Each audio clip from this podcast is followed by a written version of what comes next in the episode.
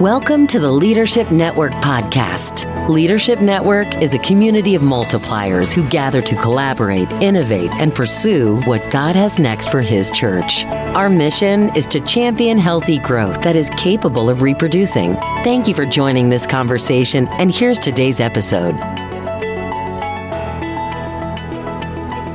Hey, everybody, and welcome back to the Generation Next show. We are so honored that you would join us here today. We know there's a lot of ways you can spend your time, and maybe you're at your church offices and this is off on the side. That's great. And for others of you, you're driving to go pick up uh, somebody that you need to or drop your kids off at school, and this is on in the background. That's great. And maybe there's some of you who you're putting this on for your entire team during a staff meeting. That's awesome as well. We're so glad that you are here. My name is Hannah Granowski Barnett. Yeah, my name's Aaron. We're so excited to yeah. have you all here today. Um, I just want to take a couple minutes real quick and introduce some of our guests. Um, I'll have them speak. Don't want to steal their thunder, but these are two incredible leaders that I deeply respect, that I admire, that I uh, love. And um, yeah, Eli, if you want to start us off and uh, just talk a little bit about yourself. Yeah, uh, it's a privilege to be here to to talk about this, and uh, I'm grateful for you, uh, Aaron and Hannah, for allowing us this opportunity. Yeah, I'm Eli Bonilla, originally from San Antonio, Texas. Uh, moved to uh, Florida a year and a half ago, and now I find myself in the Bayou in Baton Rouge, Louisiana, where we just moved. We literally got here like four days ago uh, get to serve an amazing church, uh, Bethany Church here in Baton Rouge and New Orleans. Uh, a little bit about me, and my background. Um, I'm Latino. I'm half Dominican, half Mexican, the son of two immigrant uh, parents, but born in California, raised in Texas. Um, went to several universities uh, in the South, lived in Florida. I've been all over the place. So culturally, I'm a little confused and uh, in a beautiful way. Uh, married a Palestinian American wife, got two beautiful uh, little kids, uh, and I also serve as the national millennial director for the National Hispanic Christian Leadership Conference under Reverend Samuel Rodriguez. And so, wow. um, yeah, this these types of conversations excite me, and I'm glad to be here. Wow. We're so glad that you are here. And um, truly, if you all don't know Eli Bonilla yet, um, you want to and you want to follow who he is. He uh, speaks with such authority and humility. And um, yeah, he is an incredible voice when it comes to this conversation. So we're so glad that he's here. Yeah. He's also yeah. a great friend of ours that we love getting to do life with him and his beautiful Alexis. So uh, just love you guys a ton. Glad you all are here. We also have the amazing, uh, the wonderful, the brilliant Linga. And Linga is um, just an incredible voice, um, really like a young, powerful voice in this generation. Mm-hmm. And so, Linga, mm-hmm. share a little bit about who you are. Yes. Hi, my name is Linga. I um I feel like I'm from everywhere. I never know how to answer the question. uh, I I lived in Arizona for like long enough to say it's home for 15 years, but I currently live in Nashville. But I was born in Zambia in Africa, and then I was raised in England. So I've really just kind of lived a little bit everywhere. So sometimes I just it depends how I'm feeling. i I'm from a different place depending on what the vibe of the conversation is. I am a rapper. I'm a speaker. I get to travel and do that. It's been a really cool opportunity that God has used just to allow me to speak, especially to the next gen. Um, I also have an organization called It Was at Church. It's a justice movement just um, that I think should be led by the church. I think a lot of times we've seen things happen in our world that I think the church should have been leading the way in because we are informed by justice by our God and about justice by our God. And I so I think it's very exciting to get to be part of a conversation like this because I think it's becoming more and more necessary. It's the kind of conversations that this generation is having in the forefront. And so I'm just I'm glad to be here.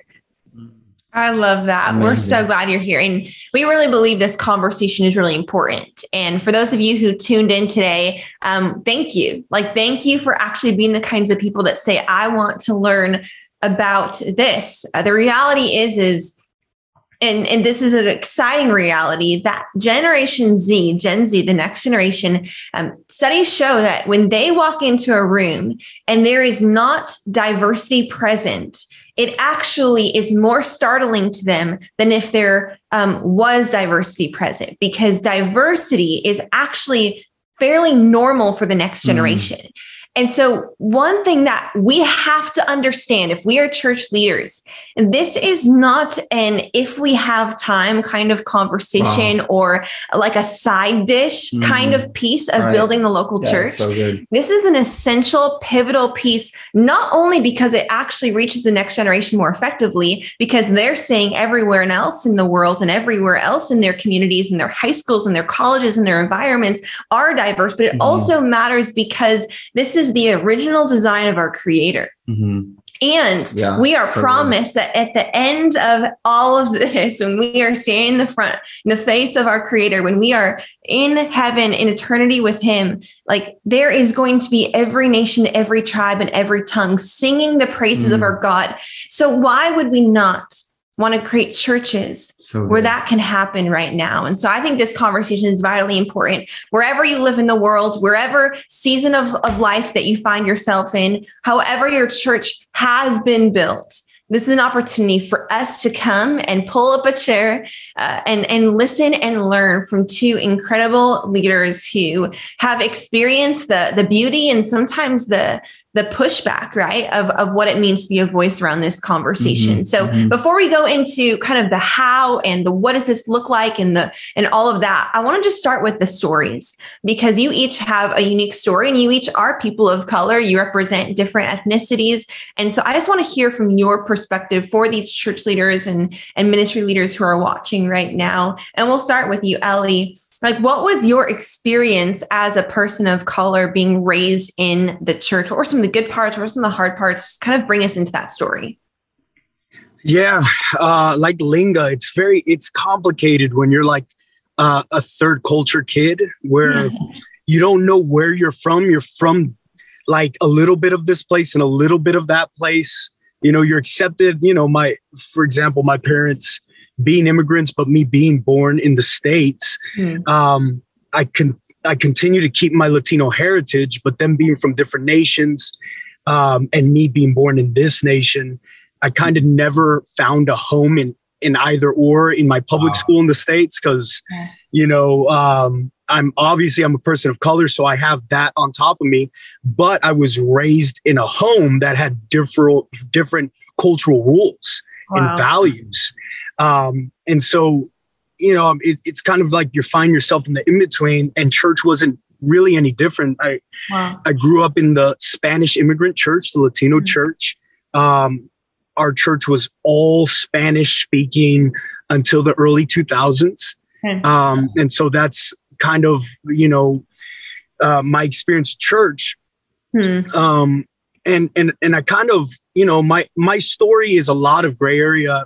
Uh, in the sense that what we need to understand about this whole conversation around race and ethnicity is that it's not black and white, yeah. right? Uh, quite literally, uh, in the sense of the African and Anglo conversations, yes. um, but also in it, black not being a monolith, white not being a monolith. Yeah. Like we, we can't simplify this, right? right? Mm-hmm. And so my story is just all about that. It's all about being complicated. For example, I grew up in San Antonio, two hours from the Mexican border, mm-hmm. uh, in a culture that you would consider uh, uh, a lot of immigrants, but also Tex-Mex, which is a subculture of mm-hmm. Mexican. Okay. But what they the saying is, we didn't cross the border; the border crossed us. Right. right? Wow. We've been wow. Mexican when Texas was still Mexico. Wow. And then Texas got conquered and became the Republic of Texas. Then it became the mm. United States. But we've been here 10 plus generations and we've been Mexican, but we've always been here and we don't know Spanish anymore. And so that's kind of the the area that I grew up in. And my mother being uh, a black woman from the Dominican Republic, but mm speaking Spanish. And so still having that Hispanic Latino culture uh, was odd for me to grow around people that spoke Spanish, but I didn't look like them. Right. And so having to deal with uh, I'm y'all, but I'm not y'all. Right. And so in a church culture where, you know, I was called uh, the black boy, I was called mm-hmm. every, you know, racial, black uh-huh. racial slur pointed my way mm. that an African American would get elsewhere. But in my context, from other Latinos, like Anglo leaning Latinos. Um, you know, and and I, and I say that to say this that nobody is exempt in any racial ethnic group from experiencing racism, wow. um, ethnocentrism. Yes. Um, and, and so I, I don't think that anyone should say, well, you know, I'm not racist because I don't exhibit the mainline racist right. deals. I mean, mm-hmm. th- there's a wide spectrum of ways that that we exclude the other. Yeah. Uh, and so when I started to get into the American church, you know, I'm coming out of being confused in the Latino right. church, and then I get into the American church, wow. and the American church was even more shallow because I was typed as so many different nationalities that I wasn't. uh, I I, wow. Interned in Queens, New York, for a ministry out there, uh, and it was amazing. Uh, but because I look so racially ambiguous, I was kind of like brought along to like help like to reach. I mean, I was we were reaching the Bengali, the the Thai, the Nepali, but uh, I was I, I, was typed as so many different uh, nationalities, and and and and kind of where I want to land with ending, you know, my story is, uh, I, I think that we should never be complacent with thinking we know the other person. Yeah. We should always be willing as the church to lean into the individual yes. as a community. Wow. Like we shouldn't so be solidified in a community of uniformity where we're like, okay, we're trying to all be the same. Uh, wow. Uh, I think that the best community is the common unity of people, mm-hmm. right? Where we all get to be different oh, and we all get to be close enough to understand that, like, man, even though I look like you, I still have a story and I'm still unique to myself. Yeah. And I love my Latino, Hispanic heritage. I love being a Texan. Heck yeah, I love being Texan. Like that's just, I love being a Texan. Um, but there's so much more to me. And so my experience in church has been uh, the most hurtful when we try to all be the same, but the most fruitful when people lean into me as an individual and get to know me as a person. And that's both in the Latino church yeah. and the American church together. That's, That's fantastic. Yeah. I love I love how you just ended that. Um how often do we stereotype an entire people group because we're trying right. to figure exactly. out a solution yeah.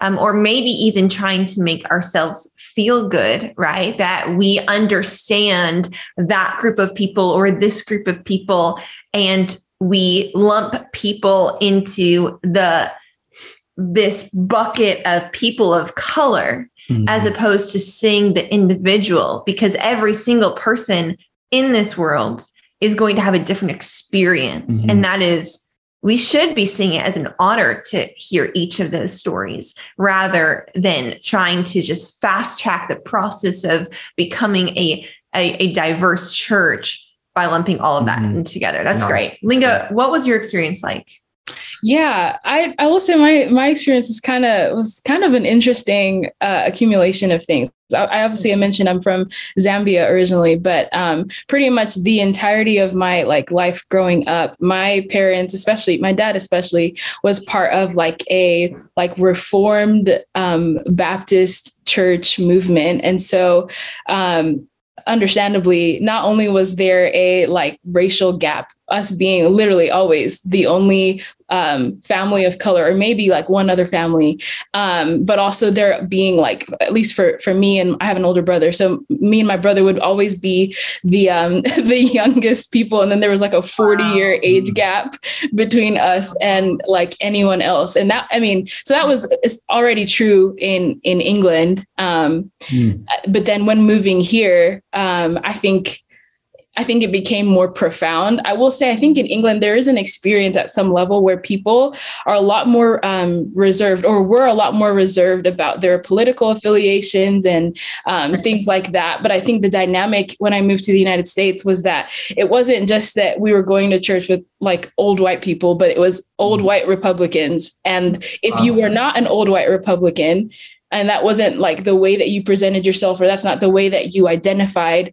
um, or if you weren't making attempts to identify that way, sure. then you were very much being othered and there was this like stipulation about you and i think it was hard because for me even though i am african in in in nature yeah. i yeah. i you know my parents chose not to teach me their mother tongue they said we want you to know english only um, we want we don't want you to have any obstacles yeah. with knowing another language so wow. when i go to zambia i'm not i'm not zambian enough they'll say i'm american or they'll say i'm british they won't they won't say i'm you know like African enough. So for a long time, even though when I go home, I'm definitely an African. My parents are speaking their mother tongue. We're eating our cultural like foods we're not you know i'm saying like there was this yes. disconnect i would walk home and i like i've just spent my whole day speaking in my american accent to my peers then i walk home and i get home and there's just a different experience but to my family and uh, people that know us i'm not you know african enough. But then i'm also not british enough because when i moved here i got rid of my british accent because i thought the american accent was cool. And i was young enough that like mm. you know your accent can change. Yeah. so it like my accent just became super weird you know? It was like I don't know. I think I must have sounded really funny. I it, like in, in, their defense, I probably did sound a little weird, but um, you know, I was so young and I'm, you know, I'm trying to figure out like, well, I lived in England and now my accent is weird and I don't want to be like so different that I like stand out in a weird way. So I'm trying to like find a way to like blend into what's happening or I guess maybe assimilate and in that like my accent became weird. But then I'm also not black enough now because I'm always in these environments where, um, you know, I'm in, I'm like the the only black person. I'm always, I guess, around white people, and my I'm kind of British. They're like, "What's going on with your accent? Are you really black?" But then I think one element to add in that is that because I'm dark skinned, I was also mm-hmm. especially um, a like point of contention because it was like she's not black enough, but actually she's blacker than all of us, and you know, like this. Wow. Basically, I'm becoming this like expert of um, of Africanism, and like if mm-hmm. there's a conversation about uh, slavery, or if there's something that's happened, she knows she's African. It's like I was there for one year, you know, and like you, you wow. just feel this like there was this attention for me. And I think I didn't know where I was meant to fit. And I think that in a lot of ways the church was supposed to be a helpful place to answer that question right. because my identity is being rooted first in christ but then because i know that every person um, is made in the image of god and, and every hue and every like every country that we're from and everything that like everything that's about us our hair mm-hmm. types our, our our skin types all of those things are extensions of the glory of god i think that there was this there was this invitation or maybe there was this space that i think the church was meant to occupy to say like hey like like you're made in the image of God and these things about you are beautiful and these things about you um, matter. But I think that they they weren't. It was kind of the opposite thing where it's wow. like, well, I need to make sure I line up with what um, they're trying to say and what they're trying to do. And um, I, may, I need to make sure I sound like this. And that's very scary because it, it creates this kind of like mask culture that um, I think wow. Jesus is looking for authentic authenticity. He wants to he wants to meet the real us. And i think sometimes the problem is that like even in the in the ways that we do church we create these spaces where people think they need to be a, a, version of themselves that's polished instead of saying, well, no, like I'm black, but I'm not, maybe I'm not black like you. And I'm British, yes. but maybe I'm not British like you, yeah. you know, and, and like that, it looks different. So I think I just, there was a space for, for, for me to be known as an individual, but I think for, for, for the leaders and the environments I was in to speak to my individuality, but the importance of my individuality and the fact that like, Mm. I even in my the unique expressions of my life was doing exactly what God intended for me to do in my life and that there was nothing wrong with that. I had to learn that myself, but I think that there was room um, in those environments for for that to have been spoken into. Yes. Yeah, that's great. Wow. Yeah, that's Powerful. amazing. I thanks for sharing. I think what's really interesting is like when you live more an authentic life, you actually open yourself up from a vulnerability standpoint, from attacks to hurt to maybe potential pain points. Um, I'm curious in your guys' perspective when it comes down to um, heard a podcast one time with uh, a great speaker. I can't rem- uh, remember her name, but she talked about this um, this phrase that we live in a society like us versus them. Yeah, and more often than not, we see like from a cultural components to ethnicity to maybe even occupation to the church to organizations to nonprofits, whatever. There's a lot of differences. Um, so differences can either divide us or differences can actually uh, build something more beautiful. Mm-hmm. How do we sit in that tension between living an authentic life uh, of who God has wired yeah. us or created us to be, but then at the same time actually becoming people that are um, mm-hmm. that don't live in uh, that tension that differences have to divide us yeah but that differences can actually build something more beautiful when it comes down to the local church or the ecclesia or the expression of the church. Yeah. Um, Eli, do you want to talk a little bit on that real quick? Yeah, for sure. Um, you know, Ephesians does such a good job of mm-hmm. talking about the relationship with between Christ and the church as a marriage, yeah. right? And you know, and I love when when Jesus kind of turns up the ante on the disciples on how to love one another because mm-hmm. we always quote like the golden rule, right? Uh, uh, treat others like you want to be treated, like. Uh, and then he's like, but he takes it a step further. He says, "Love others like I've loved you," mm-hmm. and that's that's a whole like I don't I don't know how much we understand of what yeah. that means because that's a direct correlation to what is eventually uh, Paul writing in Ephesians, saying, you know, uh, how the husband is supposed to lo- love the wife you know, in sacrificing himself mm. for her. And I think in a very similar way, there there's like marriage in community mm. in the mm. sense that me marrying my wife, yeah. uh, there is a shared sacrifice between her and I. Yeah. Like it there there is like this love that says, you know what, I'm coming in this with a love that is willing to give. It's wow. willing to compromise itself for you so that we can yes. be together. We can we have to lay certain things down. And so I think in a multi-ethnic community, mm. there has to be that shared sacrifice. Yes. There has to be, you know, when when we come together, it, it's it's not it's not you know well you gotta you just gotta take all that i am yeah uh, because wow. linga was completely right uh, first and foremost, our identity is in Christ. Right. And the reason that I don't often say multicultural conversations or multicultural congregations or just use the term multicultural is because there's really only one culture and it's uh-huh. the culture of the kingdom. Wow. It's where we all as a people, like for example, let's take Revelation 7, 9, and 10, right? That's let's let's deconstruct from what it's going to be in eternity. Yeah, yeah. What's yeah. going to be in eternity is we get to keep all of our ethnicity, what we look like, like we get to keep our bodies, our skin color, our languages. Um, you know, we get to keep that in eternity. Revelation 7 says that. But it goes further and it says that all in one voice says this that they all said out loud, salvation belongs to our God who sits on the throne and to the Lamb. Mm. And so wow. what that means is that yes we we got to keep we get to keep our heritage we get to keep our, our language the flavor of our food uh, yeah. our likes the things that we grew up with but at the end of the day we're all speaking the same message yeah. it's the same salvation uh, it's the same love of christ and so if if we're going to have a and a healthy conversation around diversity yeah. and a healthy conversation about relating to one another.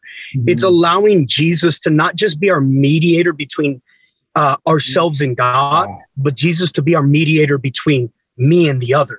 Yeah. And if Jesus becomes that mediator and he becomes the filter of love that I speak through, all of a sudden there is uh-huh. unlimited grace there. Yes. Unlimited mercy there, unlimited mm-hmm. patience there, unlimited forgiveness there. Wow. Um, and so that's where I would begin to just, I mean, unpack just this overwhelmingly complicated um, conversation with a very simple are we allowing the marriage to the other to be filtered through Jesus, yeah. just as he filters our relationship between God and ourselves. Yeah. Because I think that's the ultimate sacrifice of like, I'm willing to come in this right. because I know Jesus is better than what I prefer. Yeah for yes. you to treat me like because his love and the way his love treats me is better than I could even want someone to treat me or I can treat mm. somebody else. Yeah. So I think that that's a, a good place to begin.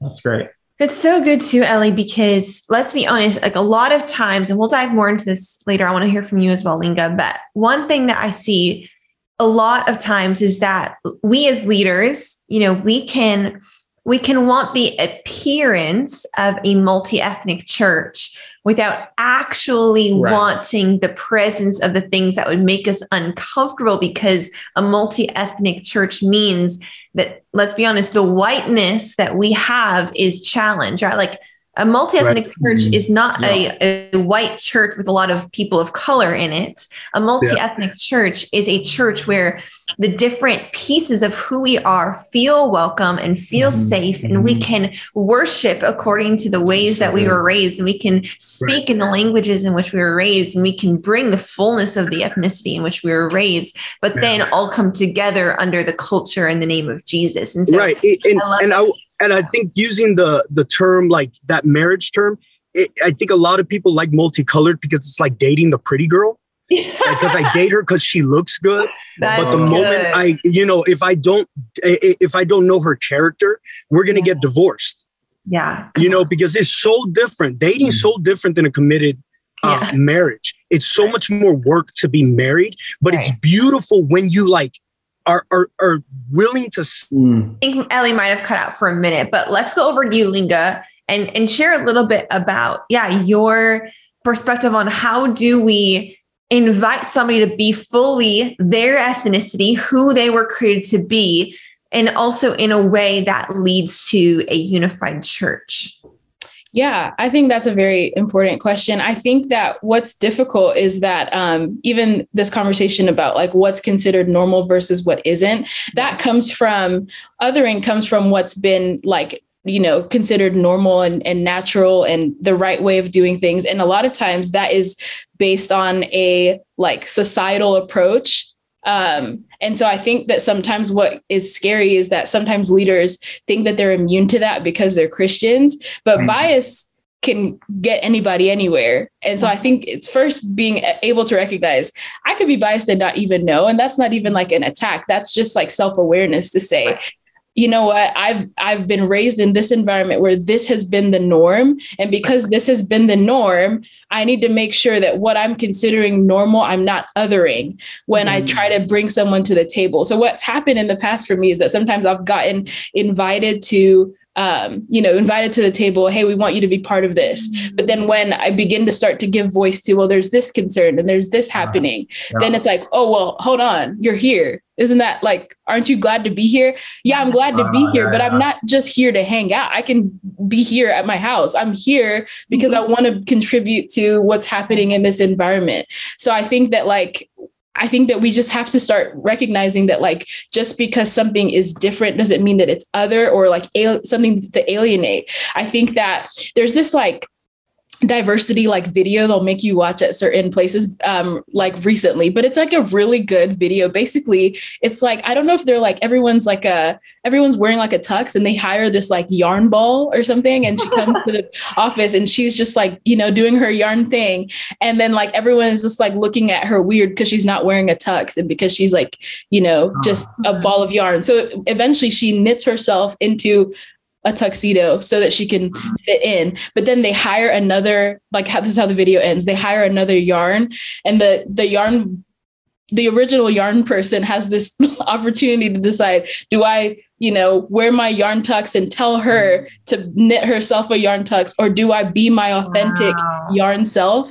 And the thing about that is the people who hired this yarn knew she was yarn. So she didn't need to become a tuxedo wearer to be in that environment. She wow. like she needed to be embraced. And I know it's like a childish video, but I think the the thing resonates is this idea that sometimes we say, "Hey, we want you at the table," but you don't want my ideas at the table. Mm-hmm. You want my appearance. Yes. But but it's my ideas and my perspective that are actually going to contribute to the blending of culture, which is what I'm assuming what you hope for in doing this. Or if it isn't, that's that's a bias to kind of unearth and and yes. confront and and and yes. address. And so I yes. think that sometimes we we we just fail to recognize that God made diversity and that it's it's something to celebrate. Like if I if you we can I, I celebrate what is considered normal in your life that is God made, then we can do the same thing in the other people's lives that we're inviting to the table. Um, and so I think that it's just it's it's time to just like stop bringing people just for the looks. And I was in every I used to be in every picture, bruh, every picture at this church. I'm telling you, I'm telling you, people must have thought you know, that I don't, I don't know what they thought. And so people come, they were like, oh my gosh, hi. I'm like, it's just me, but welcome, you know, because it's like you're putting me in every photo. I don't mind being in pictures, but it's like, what are you trying to portray? Right. You're like, what's the motive in that? You're trying to make it seem like you're more diverse than you you actually are. I actually think people would respect more to be able to see like, hey, you know, they're not that diverse, but they're like, this is a goal that they have. Right. But like, you know, I just think sometimes we have this approach where it's like the appearance of diversity is enough, mm. but Gen Z especially is looking for the authentic. So when we show up and we see the appearance of diversity, but yeah. we hear what's being said from the stage and we hear what's being affiliated with and we hear what's going on, we can tell that's not real. Right. Mm. We can right. see it. Yeah, that's mm. fantastic. Wow. Wow. That's powerful. You know, a lot of our church leaders that are watching right now they tuned in. Like they they saw the title of this they knew what we were talking about today and they still said yes this is a conversation i want to have. And so i just i honor you if you're here. Like thank you for mm-hmm. for having this conversation. yeah, um, and i'm believing that it's not just the people of color that tuned in today finally grateful that we're having this conversation but that it's actually people who lead churches who are saying i want to grow a multi-ethnic church. And and we've had conversations with people. We live in the city of chicago and um, kind of similar to some of the things that you all have said. Like there are some churches that have said, we're that funny church where we mm-hmm. started Vietnamese and we had to really work hard to become a multi-ethnic church, even if we didn't want to, right? And then there's other uh, pastors who are white who have said we've really had to work hard to become multi-ethnic, even when we didn't want to, right? Mm-hmm. So um, this is a really interesting conversation. But what we know is that Gen Z is walking away from the church. And if we want to grow multi ethnic churches and we want to reach the next mm-hmm. generation, what that means is we have to be ready for the multi ethnic members of Gen Z to walk into our church, right? And they are going to bring experiences that, if they are a different ethnicity than we are, we are not going to fully understand their experience and mm-hmm. reality. Um, right. And we have to be prepared for that. And so let's get really practical here with kind of the second half of our conversation.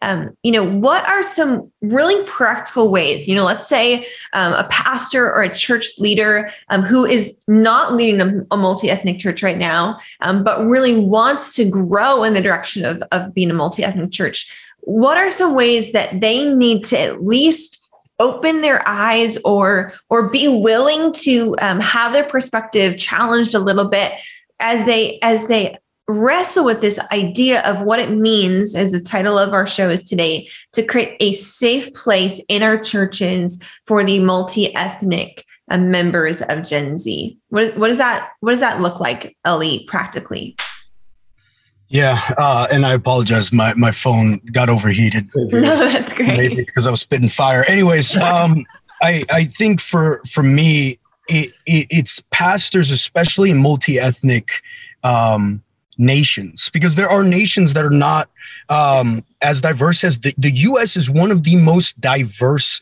places in the world. I mean, every nation, almost every ethnicity is present. Yeah in the United States. And so my challenge, especially on the US side and and a bit of the UK side too, because I know uh, the the interracial population has it has exploded in the UK and continues to do so and the immigration from the Middle East and you know those demographical changes as well. Um, eh, my my challenge to pastors is don't think as a traditional career pastor like we used to think in the ter- in terms of the homogenous church and yes. you know and, and, just trying to continue to do the same thing think like a missionary yeah what does a missionary do a missionary understands their context yeah. that means they know the demographical layouts in their city they know the demo uh, in terms of uh, race and ethnicity. They know the language is represented. They know the socioeconomic status is represented. They know the political spectrums that are represented.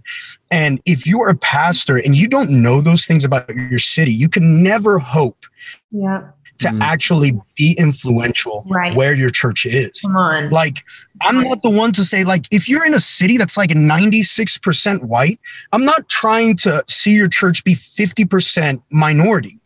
Sure. Mm-hmm. But but if that four percent is not represented in your congregation, right. at least uh, uh, in, in, terms of ratio, then then we're having a whole issue. It, it, you know, I, I I don't believe in just saying, well, we just want to get as many. My no, get who's in your mm-hmm. city. Yeah, that's mm-hmm. great. Yeah, if you're comparing yourself to a Los Angeles or a Chicago or New York, where they just got every ethnicity under the sun, they got all the colors of the rainbow, and you live in Wisconsin, it's fine. It's fine. Have a Wisconsin church, right. but have a Wisconsin church that represents your community. Yeah, that's yeah, and what I know is that there are there are Latinos everywhere these days. Yeah, there might be a few in population, but you got to know if they're there. Yeah. You got you got to do your studies the USA does a great job. Just Google, yeah. Google your city and Google the city's demographics. Yeah. Like, um, I, I, I just think that we have to operate like missionaries and we got to go to where people are. So once you know they're there, it's like the, the question shouldn't be how can I get them from there to here? Right. It's how do I get myself from here to there? That's yeah. the missionary. Remember, it's a missionary right. mentality. So how can I, you know, spend time in their community?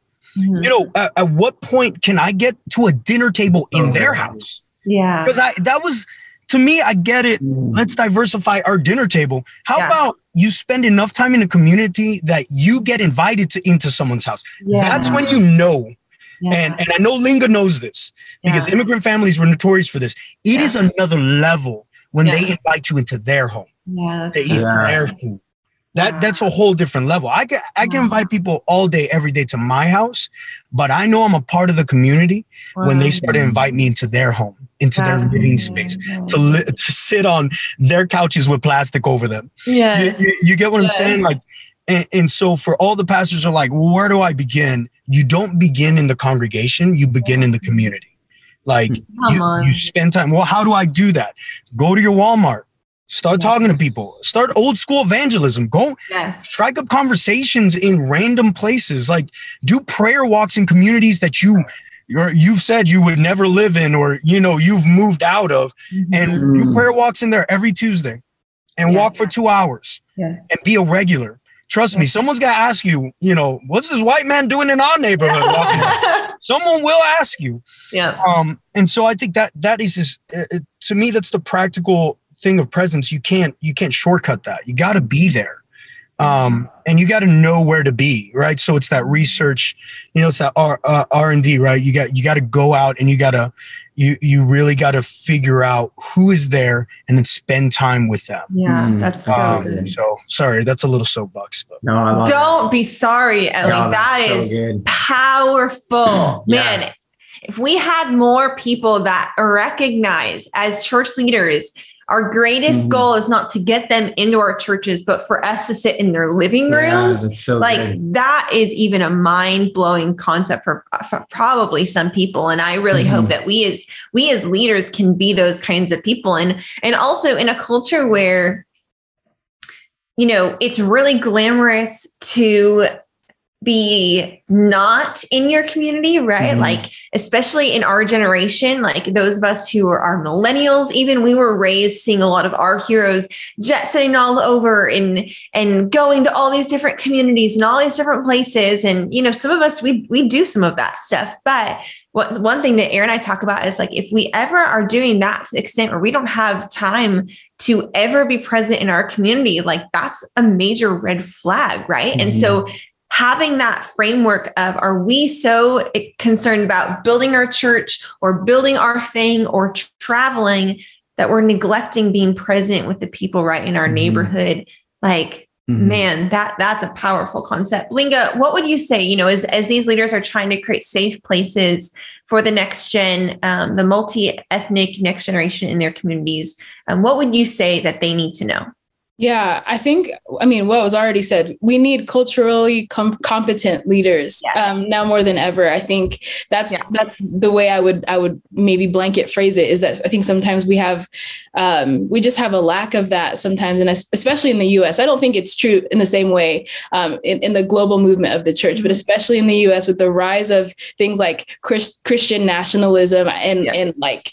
um, maybe church attendance as a as a um, as a cultural thing to be a part of. Yes. Um, I think it's very easy for there to be a lack of just competency. How do we reach mm. people? Who are the people that we can reach? Who lives here? What do they do? Where are they from? What do they love? What what struggles are affecting them? Because I think that it's it's valid for someone to be able to question um, your love based motive to preach to them if you don't um, if you don't want to protect them or or care about them um, you want to preach to me, but you don't care about what's happening Right. to me. Right. Um, Mhm. You know, I think that's a very valid question for people to ask, and so I think that that is connected to being culturally competent is to to look at your environment, look at your community, Wow. and say what what do they need? How can how can we be a part of that solution? Um, but I also think it has to do with representation. Um, I think representation matters. I I think that like I, I probably have a really relevant like even story. I just moved to Nashville very recently,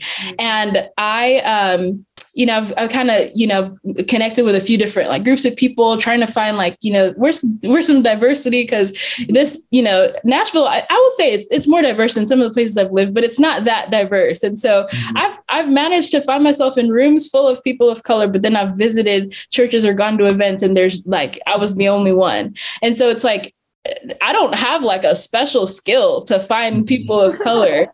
Um, but I do think that like uh representation like matters because I can I guess I, I guess for whatever reason, for a number of reasons, people that look like me are going to find me and vice versa. Sure. So I mm-hmm. think that if you are attempting to, you know, connect to a community, it's it's really strange when you're trying to do that without making your environment look like look that way in any way. Right. Um, that's why it matters to say, okay, we need to mm-hmm. we need to make sure we have some key voices that represent the people we, we want to connect with because mm-hmm. I think that like there are some things that we can learn and grow in and become competent in, but there are some things that are already like experiences that are natural offshoots and overflows of people's identities just because of the the groups that they're a part of. And so I think that if we can also say, you know what, we need to put uh, we need to get some people that represent what we want this to look like. Yeah. I, I went to church for like 10 years before I ever saw a woman speak ever you know we need like you know what i'm saying like we need we need to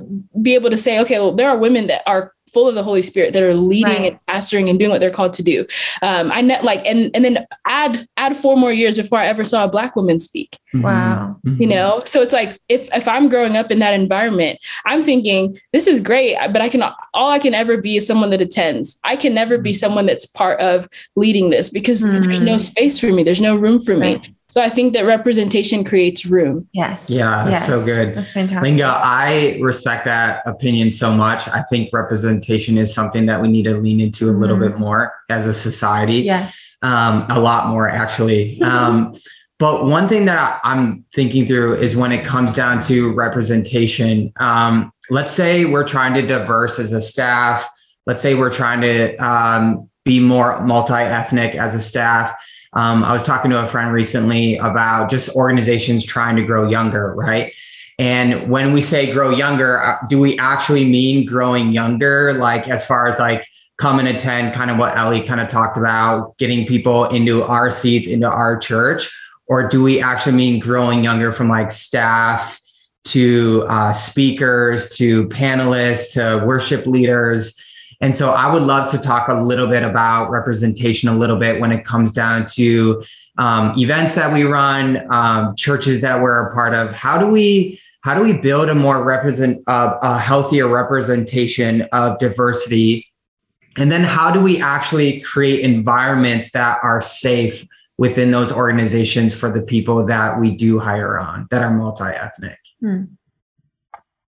That's a very good very good very very good question and i think it's not being asked enough so i'm really glad that you're asking it on this um, on this forum um, and that leaders are, are hearing it because um, yes representation matters but we're not looking for tokenism. Um, Mhm. you know that's the first thing. It's not just hey you know we got one black speaker now so we're, we've covered diversity for the year. If that's the goal don't don't do it. Don't, Right, don't right. do it. Just do what you're planning to do.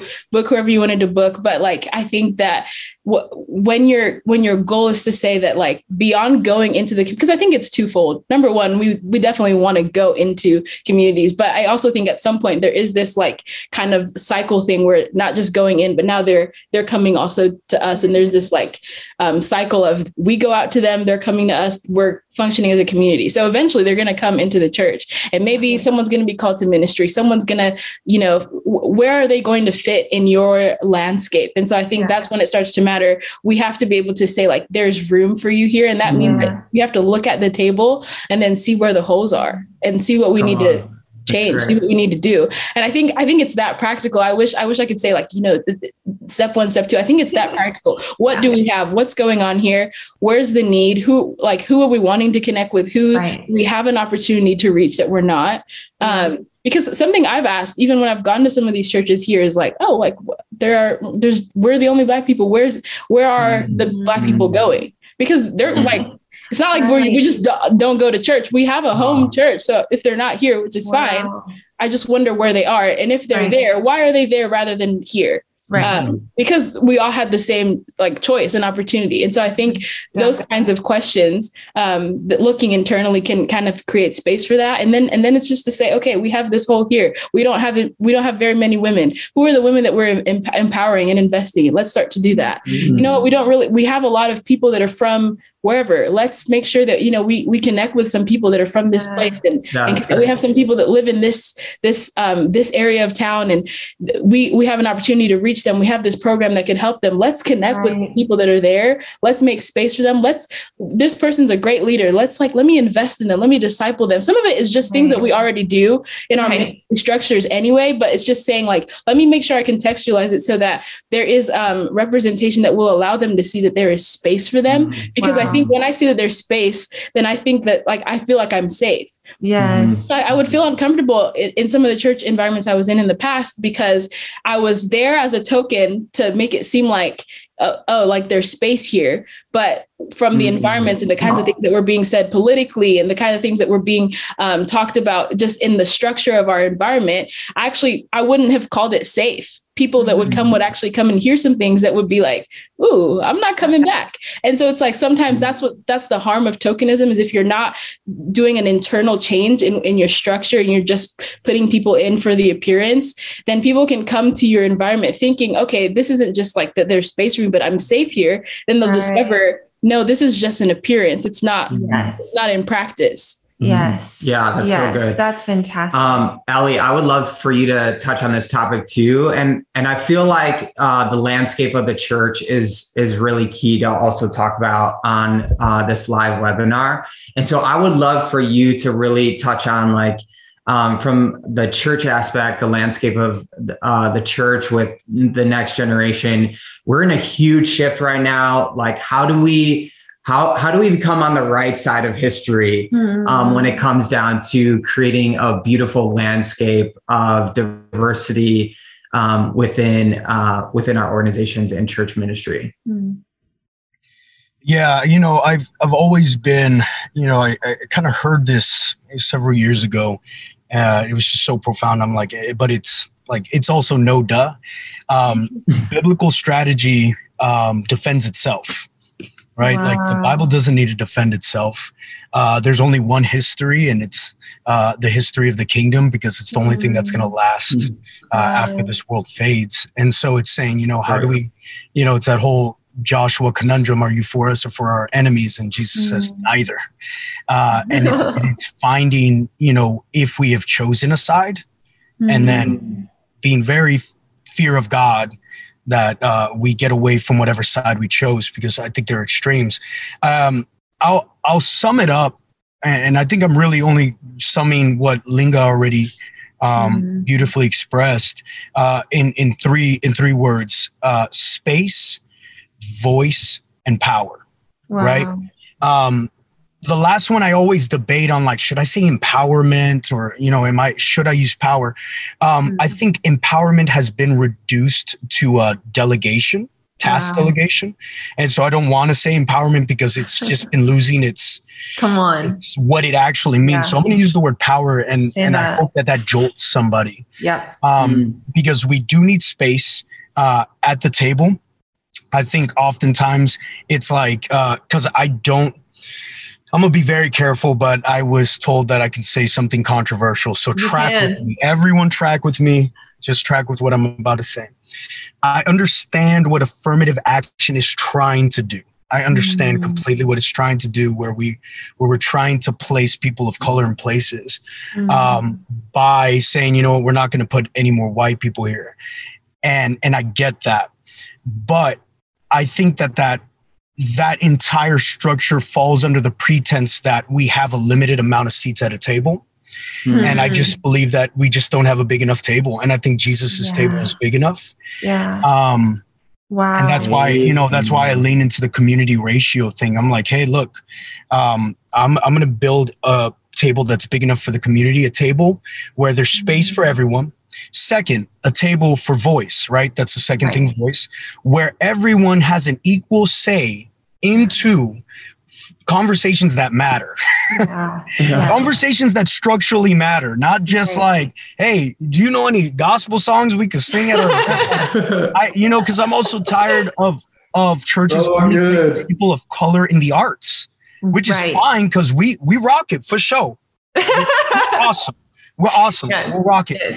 But I also want to see people of color in executive positions that right. are making strategic decisions towards the future vision of the church as a whole, not just creative artistic direction. Yes. Right. Yeah. And so if we only limit it to expression, but we don't get to the executive mm. side where decisions right. are actually being made, Amen. then the same thing happens. It's a multicolored church with, you know, different yeah. flavors of genres of music. And sure, it'll attract people, but they will not have the third thing, yes. power right. to do anything, to make any decisions, and to move anything forward. So, what is true empowerment? And true empowerment is I believe in your ability to make a decision, and I'm going to allow you to make yeah. that mm. decision and trust you to do it.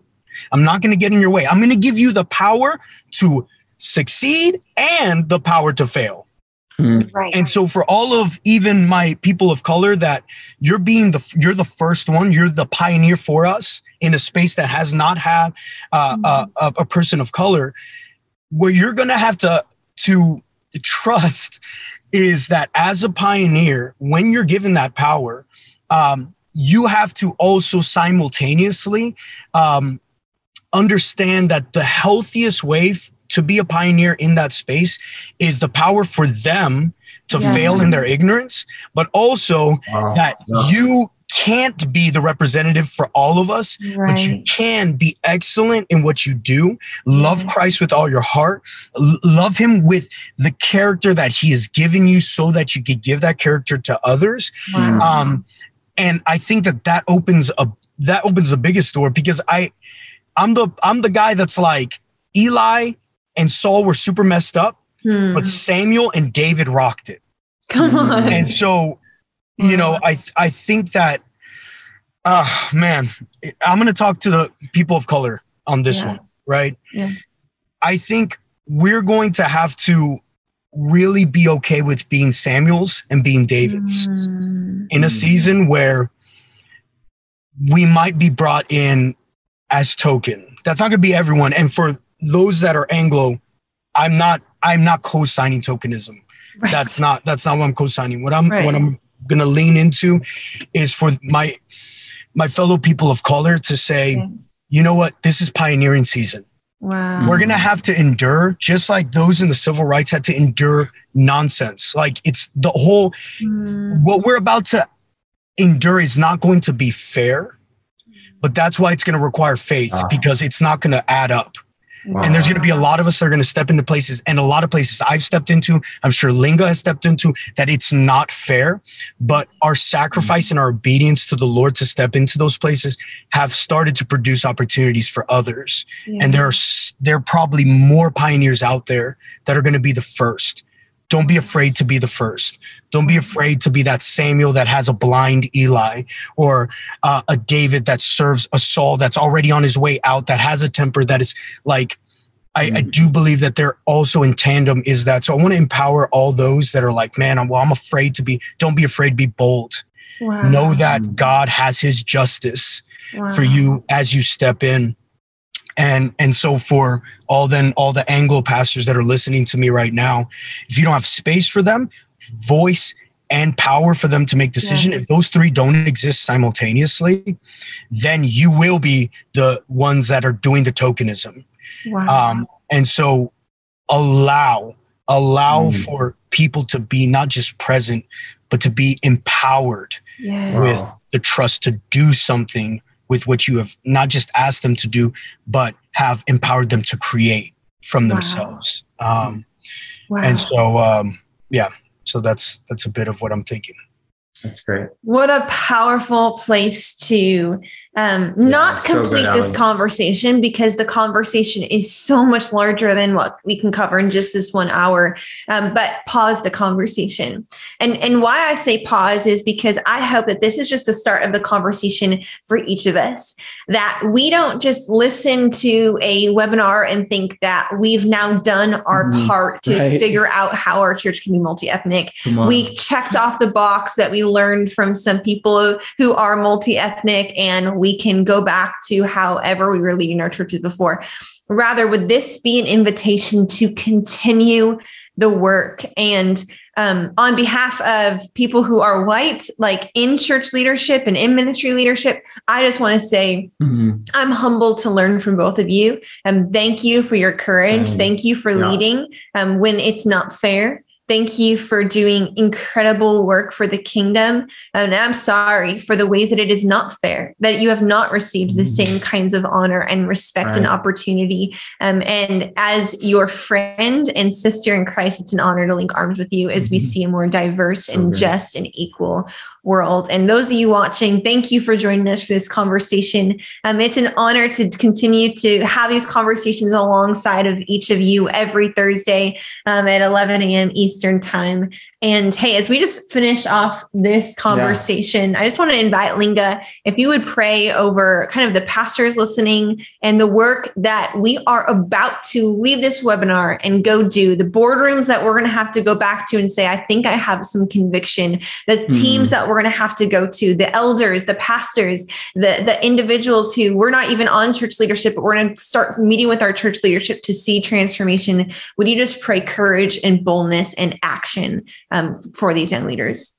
Yes, let's pray. Lord, I thank you, God, for every leader that you've allowed just to tune into this conversation. Holy Spirit, I thank you for what you're stirring. Holy Spirit, I thank you that, that there is just an incredible work that you want to do through the leaders that you've that you've brought to this conversation. I just pray, Holy Spirit, would you bring conviction, God, just yeah. tangible conviction? Will we lean into it, Lord? I pray in the name of Jesus that there wouldn't be shame, God, there would just be an opportunity just to enter in God, to the work that you're wanting to do. So I just pray right now, Lord Lord, that um, the, the, the things that you're beginning to inspire and the dreams that you're beginning to awaken out of this conversation, the things that you're going to do, I pray that they would be done, God, just in boldness and in confidence and in authority, God. I pray that that people these leaders would just submit to what you're doing and where you're mm-hmm. leading them god i pray that they would go out into their community full of the holy spirit and find the people that are broken and hurting that need to hear from you that need a, an encounter with you god i pray for these leaders that are called for now god to reach this next generation and i just pray lord that you would just begin to just empower them god and, and, and give them your peace and give them your confidence god and give them your word would yeah, it be tangible would you speak to them lord Lord. Would you speak to them clearly, God? Bring confirmation, bring clarity, give them wisdom, God, as they make decisions, Lord. Give them wisdom to do exactly what you have for them next, God. I pray that you would just bring, God, refreshing and peace, God, for, for leaders that have been serving you faithfully. I just pray that they would feel refreshed as they continue to do this work. I thank you that it matters. I thank you that you see it and it's important. And I yeah. pray that, God, you would just continue, God, to bless their endeavors, bless their work. God, I thank you mm-hmm. that there's grace for our failures, God. I thank you that mm-hmm. if there is a leader even watching this that is feeling like, oh, you know, we haven't done this right in wow. the past, God, I thank you that there's grace for that. Yeah. And I thank you that, God, now your grace is empowering them to do better in the future, God, and, wow. and that you're going to give them the strategy and the answer for what yeah. that could look like in their context, Lord. And I, I just pray that they would feel a peace and a hope yeah. in that. God, I thank you that we can hope in you, God, that our decisions matter, but that, God, you you get the final say in what we're doing. So we just submit wow. to you all of these things. And we say that, Lord, would you rule and would you reign over the things that we do, over our churches that we lead, over the places that we pastor, over the people we reach? Would you have the final say? We pray that in yeah. Jesus' name. Amen. Amen and amen. Wow. Well, Eli and Linga, thank you guys so much for your boldness, your courage, um, and what you guys are doing in this world. If our viewers wanted to find you, where can they find you, Eli and Linga? Okay, sorry, I didn't, I didn't cut you off. Uh, I am on. I'm on Instagram. That's the main the main place I'm on. So you can find me there. Also on my website, it was at church.com. Um, and then the Instagram is at it was at church. Or you can find my personal Instagram at Linga the Boss. Um, th- those are the main places you can find me. And then on Spotify, I'm an artist, so you can always find my music there at Linga the Boss. And she's dropping some new music, some so heat. you want to check it out. Yes. Yeah, for me, uh, same thing. Instagram well, Instagram and TikTok, uh, Eli Bonilla Jr. You can find me there. Uh, you can find me, uh, my website's elibonillajr.com. Kept it super simple. Not many people have my name, so it's it's dope. Um, nice. And uh, on on on podcasts, homies and heroes. That's my podcast. We're scheming up a new season coming up. Let's go. Love it. You could go binge the first two seasons there. It's got some really cool. And it's so good. That's awesome. It's, a, it's a great podcast. Um, yeah, well, thank you guys so much for coming on. I really appreciate you all. Thank you for listening to this episode of the Leadership Network podcast and joining the conversation for what is next for the church and its leaders. We look forward to connecting with you as we bring our questions, contribute our wisdom, and pursue what is next. Visit leadnet.org for more resources, information about leader cohorts, and more. That is leadnet.org.